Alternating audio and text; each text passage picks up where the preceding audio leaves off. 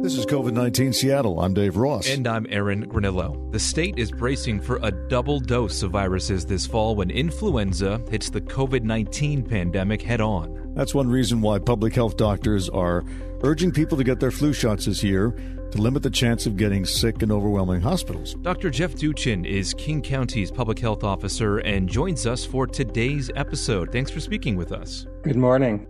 Pleasure. So, Dr. Duchin, what do you fear could happen if COVID cases remain too high when the flu season begins? Influenza is unpredictable. I need to say right at the outset that it's very difficult to predict in advance what type of flu season we'll have. The past two years, we've had uh, rather um, significant flu seasons, um, long and many illnesses, many hospitalizations, and many deaths.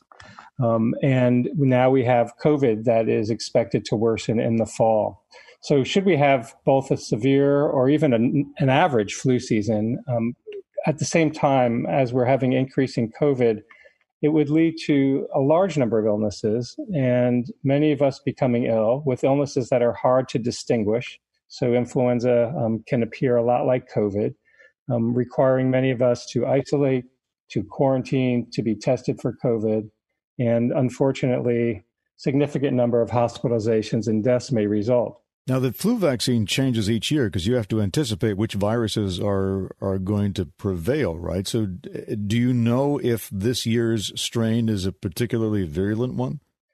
We won't know until the season is in progress, and um, influenza is, as I said, unpredictable. Um, sometimes it drifts a little bit away from the vaccine strain. Other times it's a good match. And it's really only as we get the experience of people who've been vaccinated and exposed to the virus um, that we learn that. So at this point, there's no reason to think that there will be problems. We expect it to be a good match for what was last circulating. But until the season is over, we can't really tell you um, how well the vaccine worked. We expect it will provide meaningful protection against infection and very good protection against hospitalization and severe illness. We know public health offices around the country are overwhelmed right now. Are there any fears right now that there might be not enough doses of the vaccine this year, the flu vaccine, that is? No, uh, we expect um, record breaking supplies of influenza vaccine because of COVID, anticipating an increased demand. Now, that said, we know that less than half of adults who have underlying health conditions get flu vaccine in a typical year. The highest rates are among adults 65 and older because they understand that they're at very high risk for hospitalization and death. But our younger adults and our healthy adults tend to take up the vaccine at much lower rates. And that's really where we have a lot of room for improvement this year. We'd love for all adults particularly those who have underlying risk factors, as well as our older adults and children, to be vaccinated because, again, we want to decrease the likelihood of people getting sick and requiring a hospital visit or a healthcare visit. We want to keep people as healthy as possible, and we don't want them to get illnesses that will be confused with COVID 19. So, Dr. Duchin, can you settle this confusion over the changing CDC guideline? The new guideline apparently was that for people not showing symptoms of COVID 19, they don't necessarily need to get tested if they're, they're asymptomatic, even if they feel they may have been exposed. So, uh, what's your guidance on this? Uh, it is a very um, unusual um, guideline from the CDC. Um, we, we have never seen anything like this. Um, I think they are um, asking state and local health departments to make um, the judgment of who needs to be tested, and we're very willing to step up and do so. We know that if you have been exposed to COVID 19, you should be tested. And in Washington state, King County, we will continue to recommend testing of all close contacts of people who have COVID 19. It's the right thing to do to decrease the risk of those people spreading infection to others. So um, we're going to continue doing what we've been doing, and I think most parts of the U.S. will continue to be doing what they're doing. And remember, people spread this disease before they become ill, before they look ill. You know, our friends and family, when we get together, we must assume that everyone is carrying COVID 19. Take precautions to prevent spread. Stay apart physically, wear masks, avoid prolonged close contact in indoor spaces where there's poor air circulation. So, so where's the hole in the system? Uh, is is mask use up? Are there other infection routes that we're not addressing um, uh, seriously enough?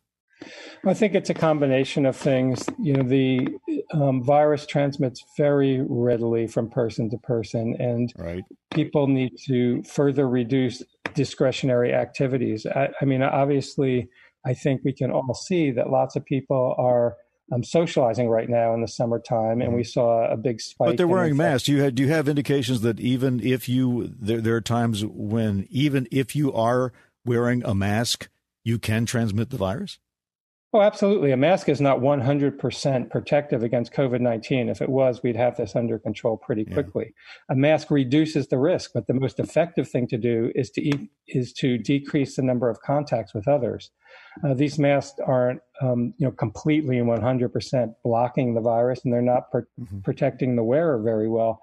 So um, the bottom line is masks are a tool, an important tool, but they must be used in conjunction with decreasing the number of activities, the proximity to others, and the duration of contact with others. So you should still, even with the mask on, even if both, let's say you've got, uh, all right, five people with masks on in a cluster, you should still all try to stay six feet apart?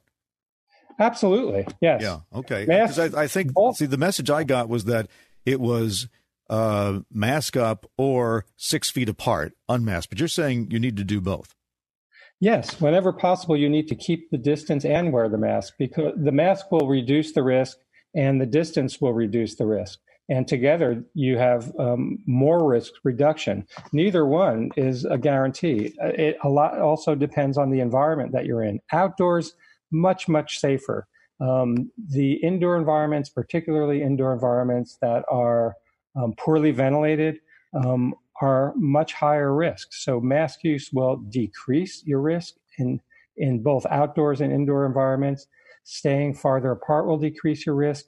Avoiding indoor poorly ventilated spaces will uh, would decrease your risk, but none of them, um, outside of completely avoiding contact with others, is 100% effective. They need to be used together. Dr. Duchin, you alluded to reopening schools uh, earlier on there. If we continue on this downward trend that we've been seeing the last uh, several weeks now, is it possible, based on the trajectory we're at right now, that school children could return for in person learning before the end of this year? I think so. I think the Washington state guidelines are reasonable guidelines for when um, we should consider bringing kids back for in person learning.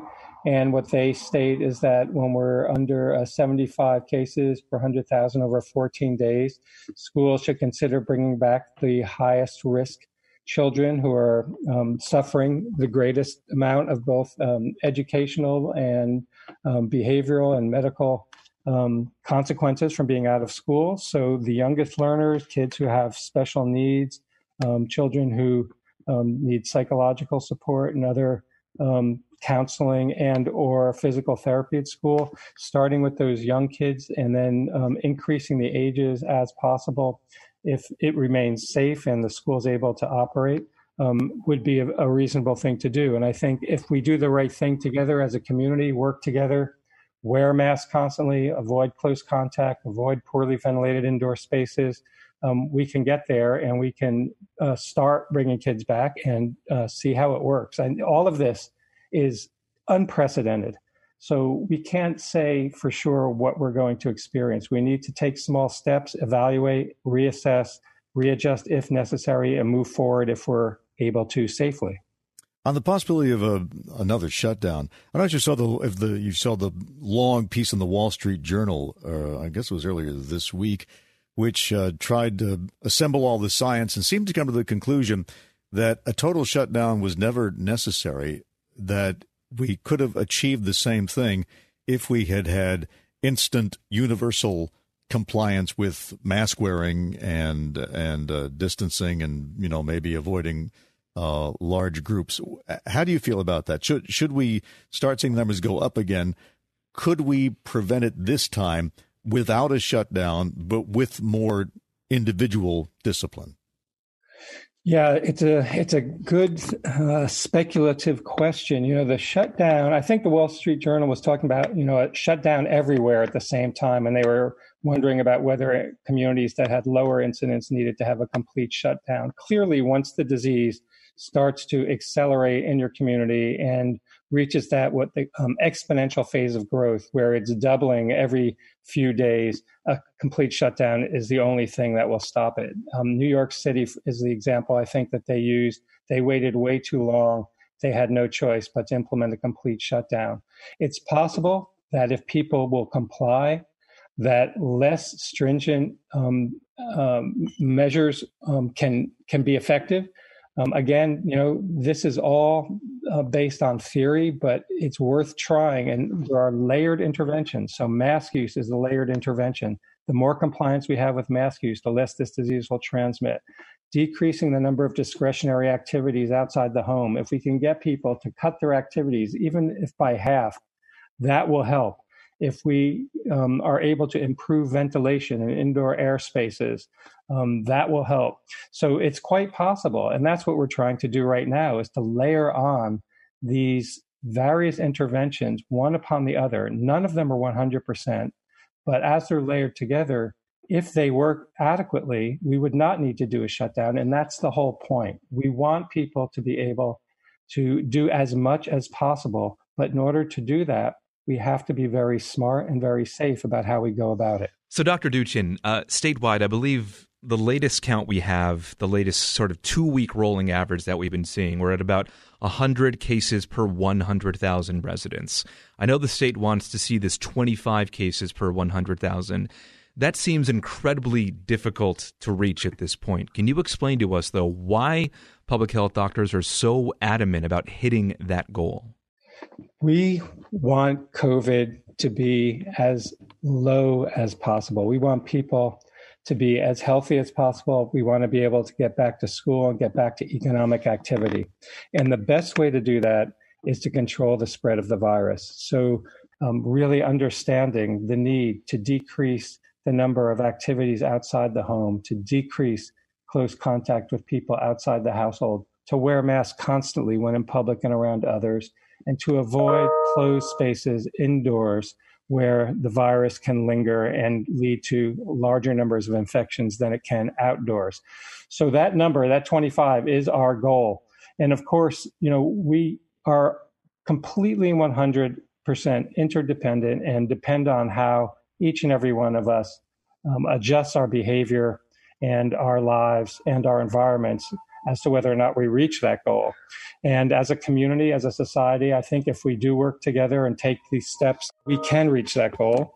But we have to deal with, you know, what the reality is. And if it turns out we can't hit 25 per 100,000 over 14 days, um, we'll have to manage with whatever level we are at. But that will make it less safe for us to do all the things that we want to do. King County Public Health Officer Dr. Jeff Duchin. Dr. Duchin, thanks very much. Great talking with you. And so that's uh, pretty optimistic to me. It seems like, based on what we know now, uh, as long as people understand that the mask use works and that it has to be combined with these other measures, should the infection rate uh, inch up again during flu season, we would know that there is an alternative to a total shutdown, and it is each of us individually taking this seriously and uh, doing these these little things which individually can't prevent the infection, but when taken together can be as effective as what we attempted to achieve with that total shutdown. This is COVID 19 Seattle, and we will see you on Monday.